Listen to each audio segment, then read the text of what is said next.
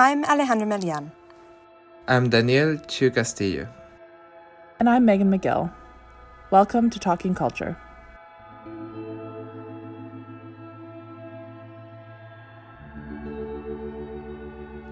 Before we begin, we'd like to acknowledge that this podcast is produced on the traditional territory of the Kanien'kehá:ka on the land known as Tiohtià:ke. We recognize the Kanien'kehá:ka as the rightful stewards of this land.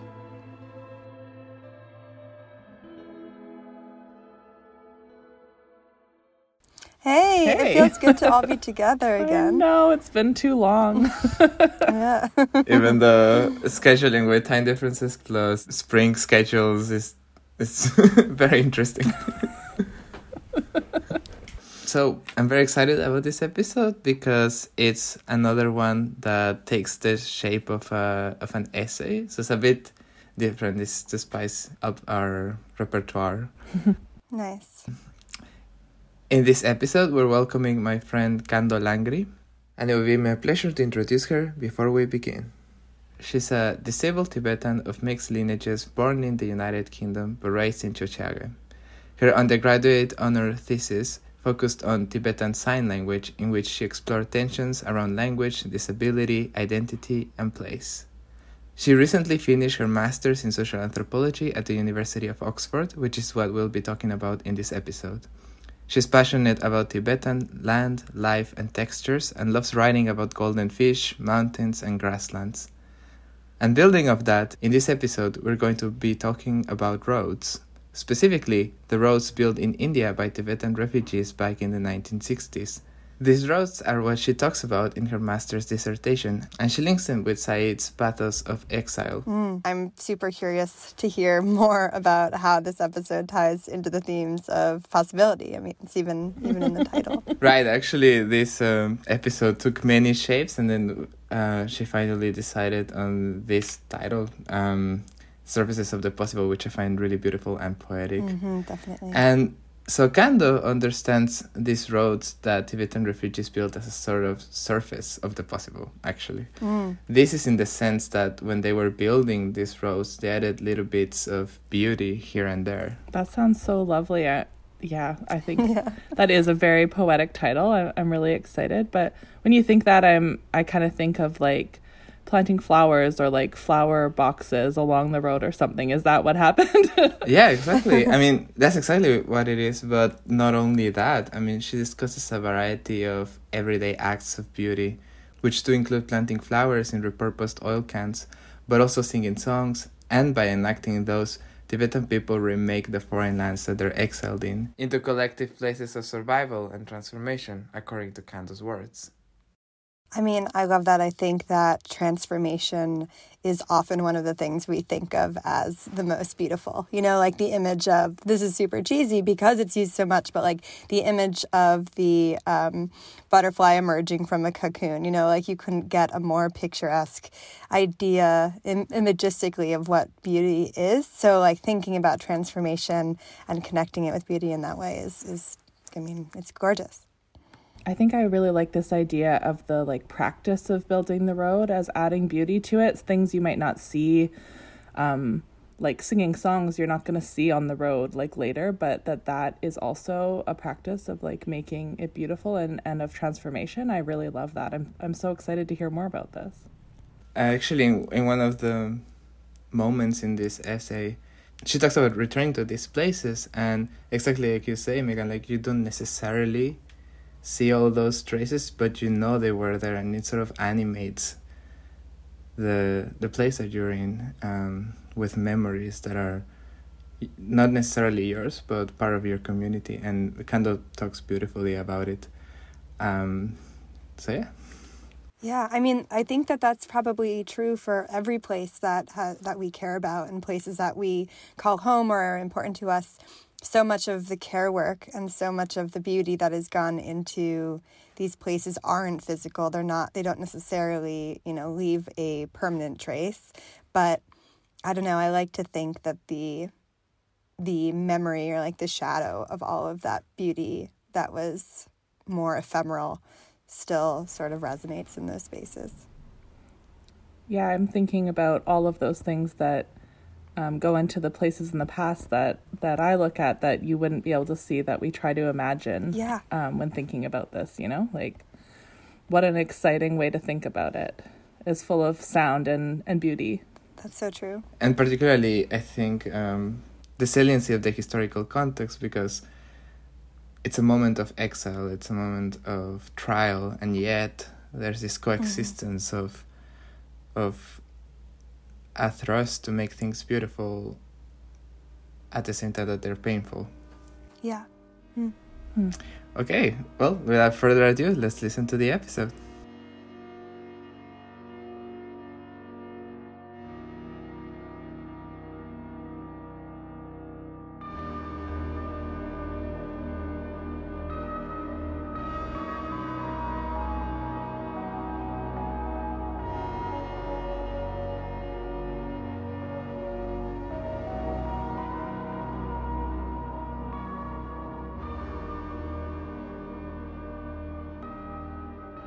Edward Said diagnoses the pathos of exile as the loss of contact with the solidity and satisfaction of earth. I find traces of this loss in the ways my loved ones make sense of absence. My father, his cabinet full of items from pawn shops sold by Tibetan refugees, attempting to find long lost objects whose textures continue to haunt our every day. Grandmother's earrings, the flint she used to make fire for the morning tea. My friends who scour the Chinese internet for fragments of life and land, the ways in which my community is eager to circle dance at every occasion of meeting, no matter how fleeting. How I've spun joyfully, mirroring the movement of stars, in church basements, in parks, on cracked pavement in front of embassies. I locate within the textures of objects, screenshots, and circle dances, small surfaces for the possible, surfaces which help us re-establish contact with the solidity and satisfaction of our ancestral earth. This is a form of possibility which, while laced with grief and loss, foregrounds beauty and continuous movement as a register of futurity.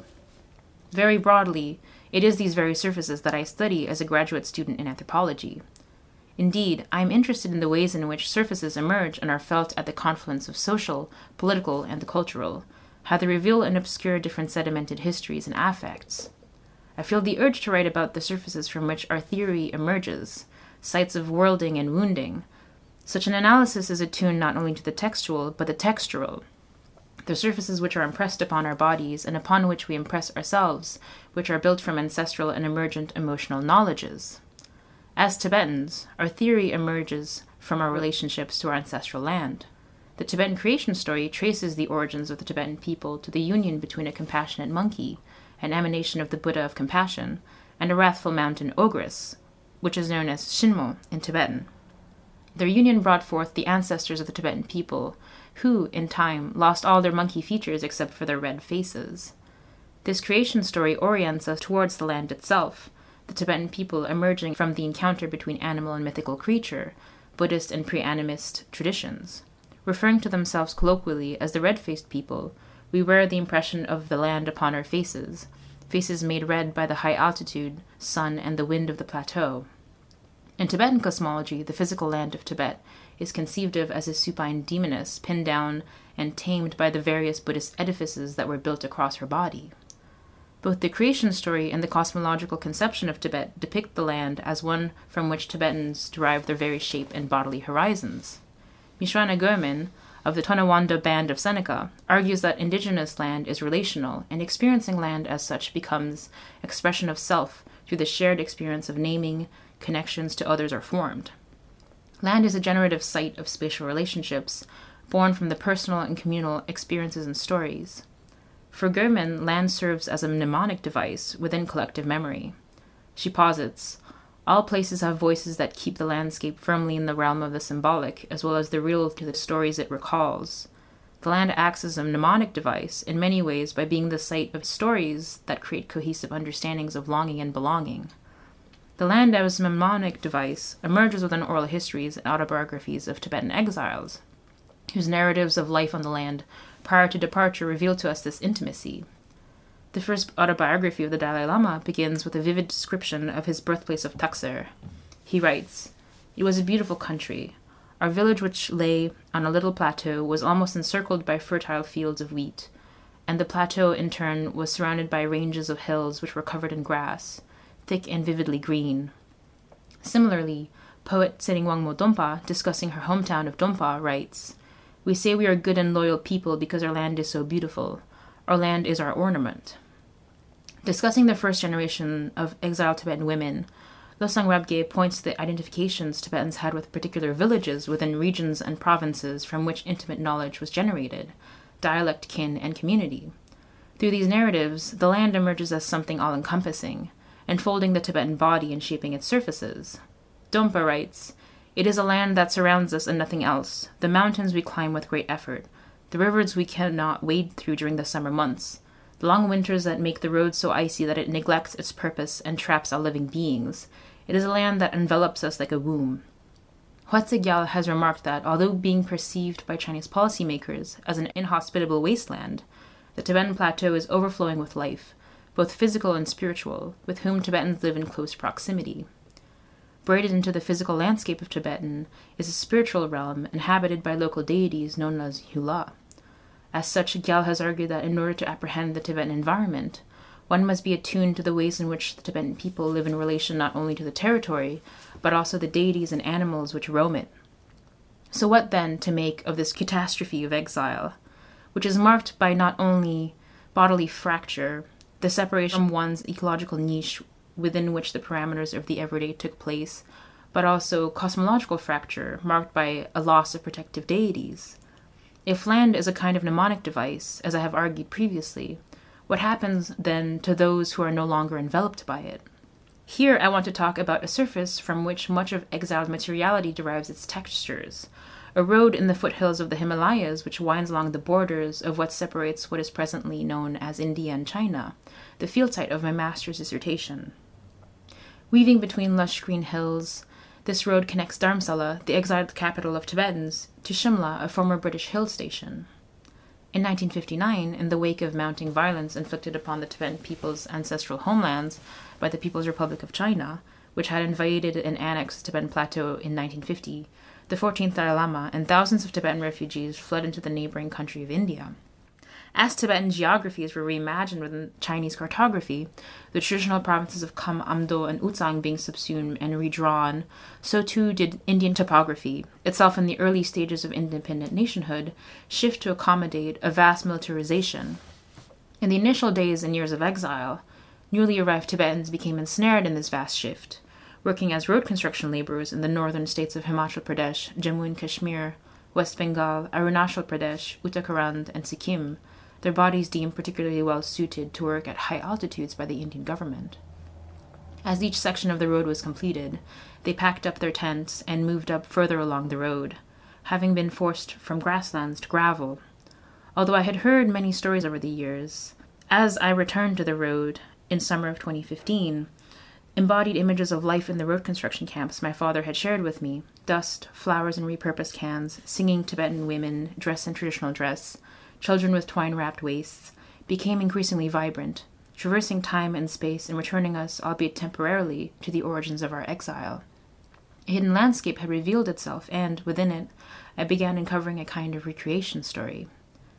My dissertation examined refugee road construction camps in the 1960s, where these newly arrived Tibetans were put to road construction labor. Building off of Sara Ahmed's notion of orientation, I argued that the departure from ancestral territory and arrival into exile entailed an encounter with the discursive limits of the body and language, a moment of disorientation. I then discussed how, through road construction, Tibetan refugees were rendered instrumental in processes of national orientation, performing the labor of Indian state making. In counterpoint to these experiences of disorientation, I addressed the ways in which new Tibetan ways of being were asserted in processes of reorientation grounded in an ethos of everyday beauty amidst dust and death. For this podcast, I want to focus on this question of the possibility of beauty as it pertains to the surface of the road. The experience of encountering a world within which one cannot find one's place involves the work of reorientation. In reorienting oneself, Ahmed argues that one deploys orientation devices, which can be described as ways of extending bodies into spaces that create new folds or new contours of what we could call livable or inhabitable space.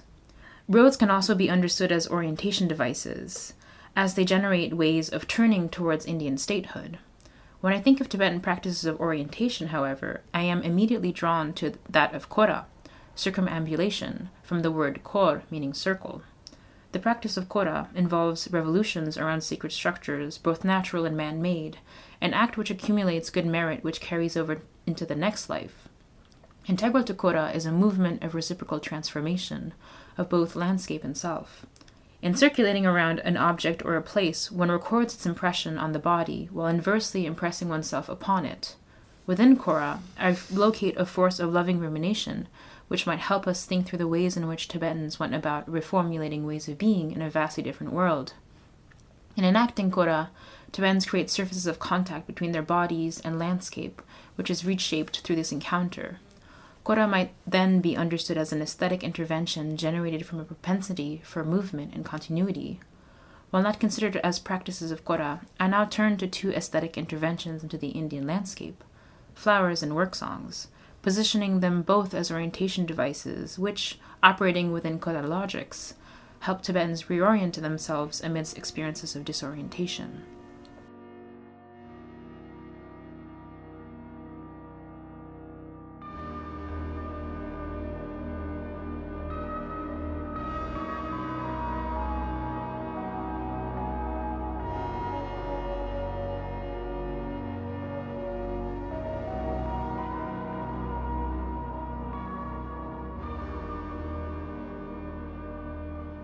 Study of everyday practices of spatial imaginings of Palestinian children in the Balata refugee camp in the West Bank, David Jones Marshall argues that within experiences of trauma and loss, an aesthetics of beauty is not only possible, but also serves as a force for reimagining place and formulating new political subjectivity. Here, Marshall builds off of Jacques Rancière's conception of aesthetics, which, departing from a Kantian understanding of aesthetics as a mode of disinterested appreciation of beauty, describes a relation between what people do, what they see, what they hear, and what they know. Such a distancing of aesthetics from art conforms with Russell Sharman's call for an anthropology which takes into an account aesthetic systems as embodied processes of cultural transformation. Although both approaches disentangle aesthetics from beauty, within this dissertation, I was concerned with the ways in which Tibetans made life in the camps beautiful as a means of orienting themselves in a disorienting world. Marshall reprises Thompson's argument that the affect of beauty exists in contrast to the affect of injury. While pain reduces one to the boundaries of one's body, beauty inversely opens it up to an intimate politics of sharing, which moves us towards others, in the context of violence, then, Marshall argues that beauty, rather than a coping mechanism, must be read as a force for generating an aesthetic rupture, a reorientation, which might reveal new and more hopeful futures. As such, an aesthetic anthropological method might help trouble the turn towards what Sherry Ortner calls dark anthropology, an anthropology which preoccupies itself with the subjectivities which emerge amidst harsh conditions such as violence, domination, and death, an attention to beauty might then orient us not only to Tibetan experiences of heat and death, but also towards an everyday ethos of kindness, resilience, and beauty. Norbu, recalling his experiences living in a construction camp near Gangtok, Sikkim, states The area was crowded with Tibetan refugees, and newspaper reporters frequented it to gather so called atrocity stories. In this brief remark, we're offered a glimpse at a particular aesthetic of suffering attractive to journalists and researchers, to the detriment of other aesthetic forms which might be read as out of place.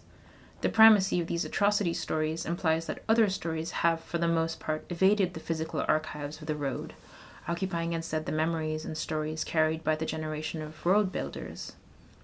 When asked about the hardships of life in road construction camps, my father immediately orients me to the flowers Tibetans planted outside their tents. Wherever we went, there was always a preoccupation with making it beautiful, he says. The elders would ask Indian shops for empty cans of ghee, in which Tibetans would plant flowers. They particularly loved marigolds and cosmos. The image of flowers appears in Dhompa's poem Body is What is Remembered. She writes Marigolds can be grown in an empty kerosene barrel, eggshells and soggy tea leaves applied as fodder. The presence of flowers amidst the dust and death of the camps thus help give shape to the other stories which evade the archives stories of Tibetan resilience and beauty, while also offering glimpses of the invisible parts of the landscape. Here I am reminded of Lila Abu Lughod's experience of returning to not only the physical territory of an occupied Palestine, but also to the half ruins only visible to her father. While her perception was limited to the deep gouges in green hillsides made for Israeli settlements, and miles and miles of highways crisscrossing the rocky landscape and claiming it with modern green signs in Hebrew and English, her father saw, within the interstices of these structures, the landscape of his childhood. As such, the ugliness of the infrastructure of occupation is momentarily subverted through the beauty of childhood images. Beauty helps us enter an affective space which stretches beyond the physical territory of the present state of occupation and exile. In refugee camps, Marshall argues that aesthetic practices such as Palestinian embroidery and children's drawings are part of a performance of an as if, which extends beyond the simple act of making do, instead encompassing the patient and steadfast work of maintaining a home amidst uncertainty and trauma. Marshall thus argues that the very language of beauty is one which, in being deployed, expresses a political demand for one's life on one's own terms. Beyond language, beauty also reworks the landscape, creating counter topographies which help recast foreign landscapes into new collective spaces of transformation and possibility. Thus, beauty for refugees might be understood as a form of theory stemming from life itself. Tanana Athabaskan professor Dian Million argues that for non Western peoples, theorizing emerges from the everyday, in narrative forms in the stories we create, in riddles and proverbs, in the play with language. Theory thus emerges within the social insofar as they act as means for connecting certain ways of intuiting, feeling, and thinking with other ways of intuiting, feeling, and thinking, so as to generate a form of felt embodied narrative practices. In the context of indigeneity, Million locates within theorizing a form of everyday evasion and reformulation of place which, against a background of historical and ongoing dispossession, works through movement and survival. Such a theory is first and foremost practical, generating new frames of engagement with the world through narrative experiences and stories. In uncovering stories of the everyday within the camps, particularly with regard to beauty, one might uncover a form of theory stemming from life. A common remark made by Tibetan elders is that while life on the road was difficult, it was also a time in which people were happy go lucky, Nanga Kipo in Tibetan, and cultivated a communitarian spirit, working hard during the days and dancing and singing late into the night during the evenings. One image that embodies this ethos is that of work songs. Work songs are traditional songs which are associated with different forms of labor, such as harvesting, plowing, threshing, grass cutting, roof building, weaving, and caring for livestock. In being sung chorally, they establish a joyful rhythm which could facilitate hours of backbreaking work on the Tibetan plateau. Keila Diehl, in her ethnomusicological study of Dharamsala, records a work song which emerges in the context of road construction in India, which goes as follows In this earth and the shovel, there are various flowers of every kind. Flowers, the thoughts of youth have been distracted by you. Where is our fatherland? Please explain our lineage. Without our country, I hesitate to tell you our lineage. A pleasant homeland brings happiness. The country of another is determined by our fate. If the right hand is tired, please join with the left hand. If the left and right hands are both tired, partner, please join me. From the image of flowers, memories of home emerge. Country, i.e., the land of Tibet, is the site from which lineage emerges. The land of India, then, is presented as a place within which such lineage is complicated. The country of another is determined by our fate, reveals to us the ways in which Tibetans perceive their fate, their loss of country, and present physical labor as bound to the becoming of India. Beauty, longing, and resilience are entangled within this song, which, in establishing the rhythm of work, also invoke the ways in which Tibetans experience the landscape of India and Tibet contrapuntally. Building off the practice of Kora, in which Tibetans territorialize themselves via continuous movement, I have attempted to uncover images which attest to the ways in which Tibetans reoriented themselves in the wake of experiences of intense disorientation. I positioned flowers and work songs as orientation devices, which serve as aesthetic interventions within the Indian landscape. In pointing to the ways in which Tibetans made life and surfaces within road construction camps beautiful, I have aimed to complicate common narratives of road construction found in archives. The images of the dust and heat exist in counterpoint to the flowers and joyous sounds of Tibetan life, chanting, praying, and singing while living on the road. We Tibetans say we are the children of the land of snows, a land of high peaks, pure earth, the place which is nearest the sun.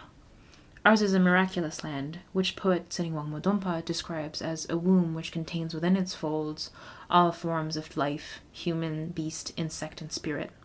This land makes me believe anything is possible, she writes. I have always been interested in this idea of possibility contained in this now faraway land, its textures and languages, how it makes itself known to us, how we sometimes arrive at its doorstep unexpectedly. We exiled Tibetans are also children of the dirt roads which wind along the foothills of the Himalayas in northern India. As I move along it, I search for the flowers of my father's memories, trained to hear the echoes of work songs sung many decades ago. I have argued that, to think through the collective story of Tibetan exile, one must lend theoretical space to the roads and the possibilities built by the first generation of Tibetan refugees. To learn about the road, one must be attuned to its affective legacies the ways in which our elders and breaking stones generated new grammars of Tibetanness, grammars which guide the ways in which we tread lightly, far from the plateau we call home.